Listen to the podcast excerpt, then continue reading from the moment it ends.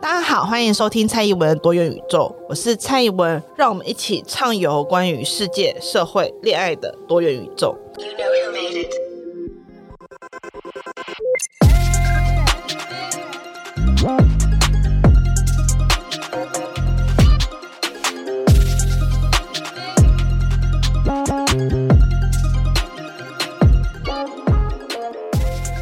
各位朋友，大家好，欢迎收听蔡宜文的多元宇宙，我是蔡宜文。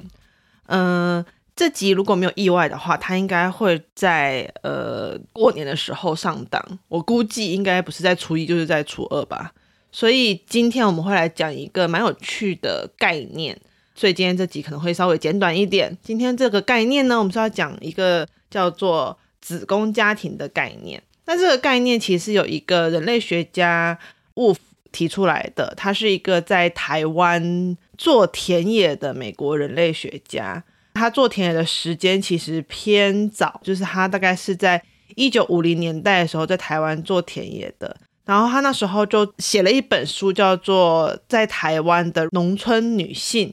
的一个生活》。总之，后来他在台湾做了很多像是户口统计学的研究等等。然后我们今天不是要讲 Wolf 的生平。主要只是要讨论他这本书当中的几篇文章提到了一个很重要的概念，叫做子宫家庭。那子宫家庭是我在念这篇文章时候的老师们跟我自己的翻译，但是其实还有蛮多不同的称呼，像有些会称呼它是阴性家庭啊。母系家庭啊，等等，但是我个人特别喜欢子宫家庭这一个直翻，因为它本来就是 uterine family 这个词，那这个直翻它其实更能够代表了这个词的意涵。我接下来就直接进入子宫家庭这个词，它是怎么出现，以及它到底代表什么样意义哈。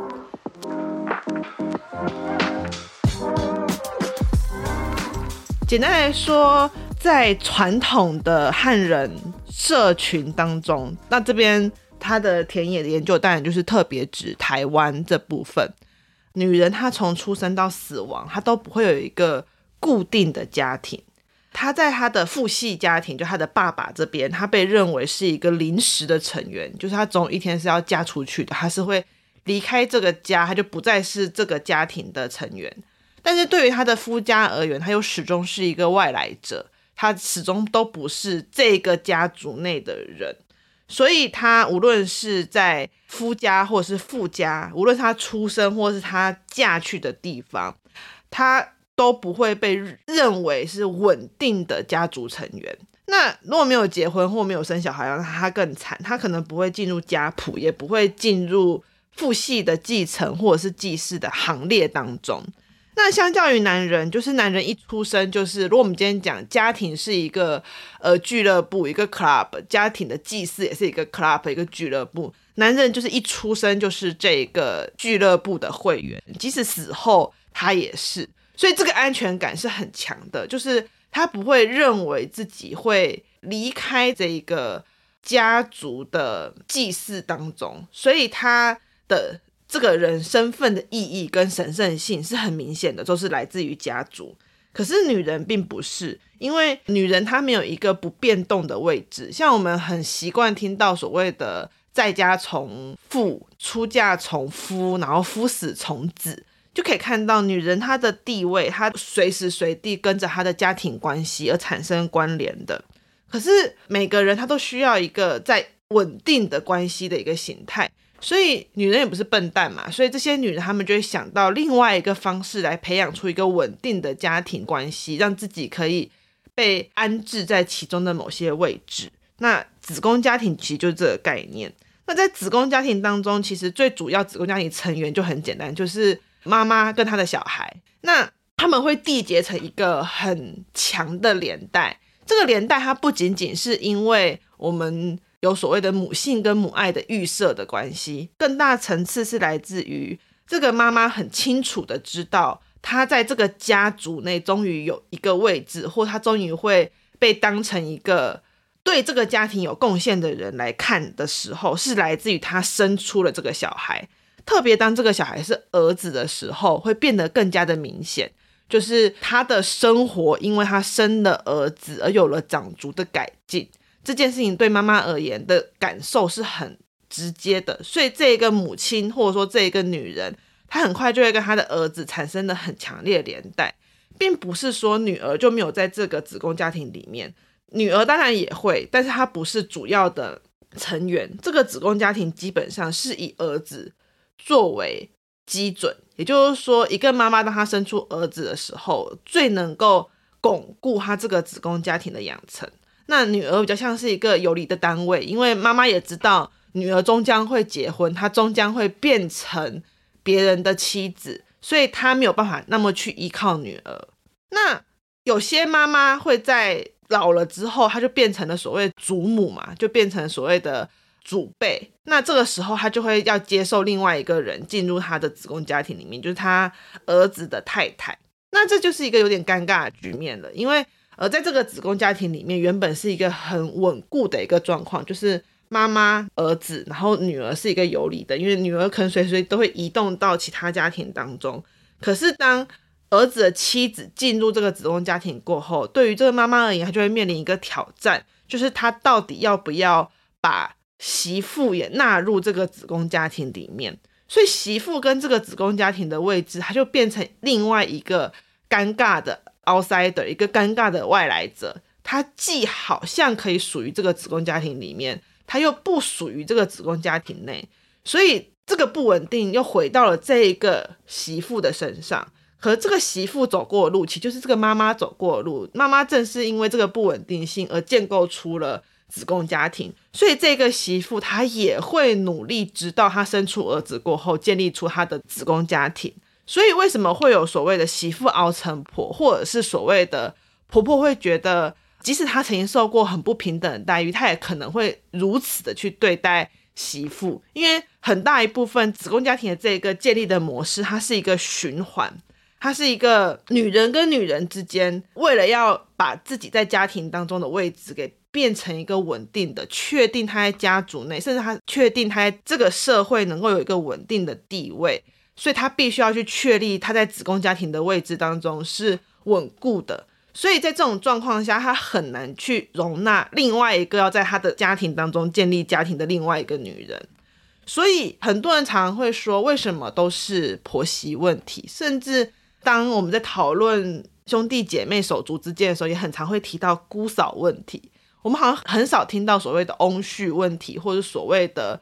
婆婿问题，就是女方的妈妈，就丈母娘，大家都会说丈母娘看女婿就是越看越有趣。你很少会去提到说母系的家庭里面会有两个女人或是两个男人争霸的问题。同样的，我们也很少会去讨论说，好像连经之间会有所谓的竞争感，或者是说在。舅舅跟舅字辈人跟所谓的女婿之间会有所谓的竞争感，但是因为对于女人而言，无论是婆婆、小姑、嫂嫂这些位置，这些人全部都是父系家庭中的 outsider，他们全部都是父系家庭中的外来者，所以他们更要在这个家庭当中去彰显他们对这个家庭的付出，或者是去彰显他在这个家庭当中，他仍然处于这个家庭当中。重要的位置，他们才能够持续的取得稳定感。而在这种状况下，就是大家可以发现，女人的利益跟女人的所谓的话语，她在这个家庭当中几乎都是依靠着男人来发言的。就像我刚刚讲嘛，就是在家从父，然后出嫁从夫，然后夫死从子。无论是夫、父、子，还是在这篇文章当中，陆甫其实有提到说。在家里面，就是如果你今天嫁出去之后，你要回到娘家，你要很大一部分是看你原本的兄弟对于你的态度，或者是就是所谓的原本的兄弟，你的个人利益，或是你整个家族的利益，其实都是以男性为中心的时候，女人她必须要去借由各种不同的方式跟另外一个女人竞争，来维持她稳固的地位。所以，这可能就一部分解释了一个蛮有趣的问题，就是大家如果有看宫斗剧，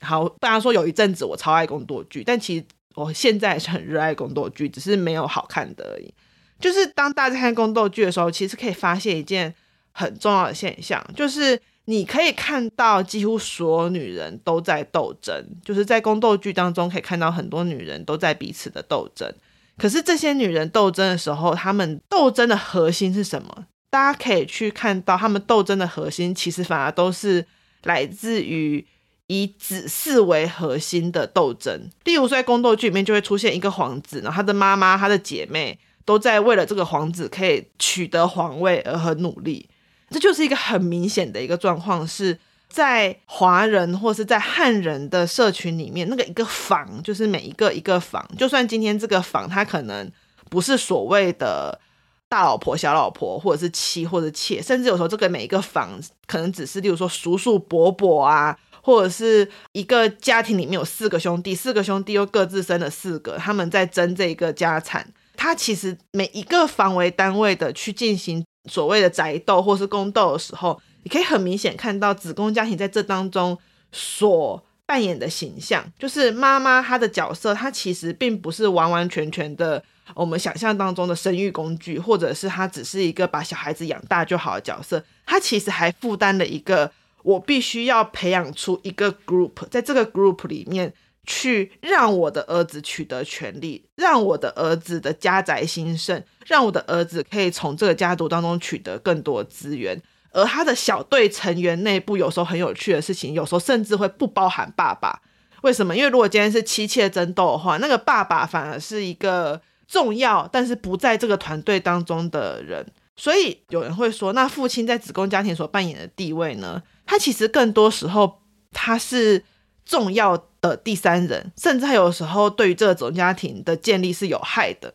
就如果大家有看过《如懿传》的话，大家还记得魏嬿婉。就是最后不是跟他儿子说，不管怎样都要听当妈妈的，就是听额娘的。就这话被他们的那个长公主听到之后，公主就跑去跟他爸讲，他爸就非常怒不可遏的想说，怎么可以这样教我儿子，就是只听妈妈的话。其实这很明显，就是其实有时候父亲的存在反而对子宫家庭是有害的，因为父亲会希望儿子是效忠于自己，而不是效忠于这一个房，或者是。一个父系家庭的传统来讲，会希望子嗣是继承这一条线性的父系的家庭，而这个线性的父系家庭其实反而是没有母亲的，所以子宫家庭某种程度上，它跟这个线性的父系家庭，它是存在着竞争关系的，它时而共谋，时而竞争，所以你会可以看出子宫家庭。当中虽然说他仍然是一个父权体系下面的产物，很明显他以儿子为中心，他以儿子为核心，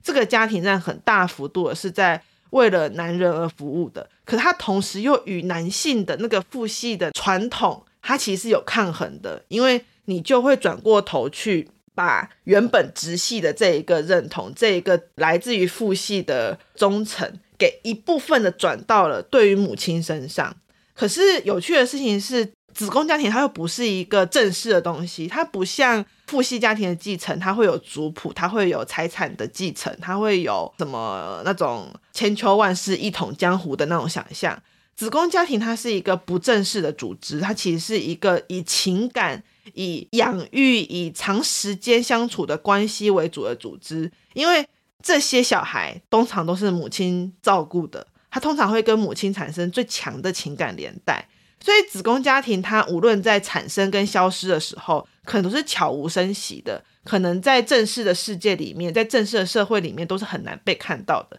可是他却会在这些小孩心中留下最难以抹灭的痕迹，以及等到这个母亲离世之后，他仍然会持续活在小孩子的心目中。所以有时候他可能甚至不是一个血缘的连带。它其实更强的是来自于一个情感跟关系上面的连带，所以它并没有一个宗教或者是家族上面意义。它很多时候更强大是来自于那种很情绪性的，甚至有时候甚至是很道德性的，就是你妈妈曾经这样照顾你，所以你也应该要孝顺她。这种很直接互惠回馈性的这种想法。当然，子宫家庭，我说雾府它其实是一个一九五零一九七零年代。的这这段时间当中提出来这个学术的研究，它现在可能没有这么的适用，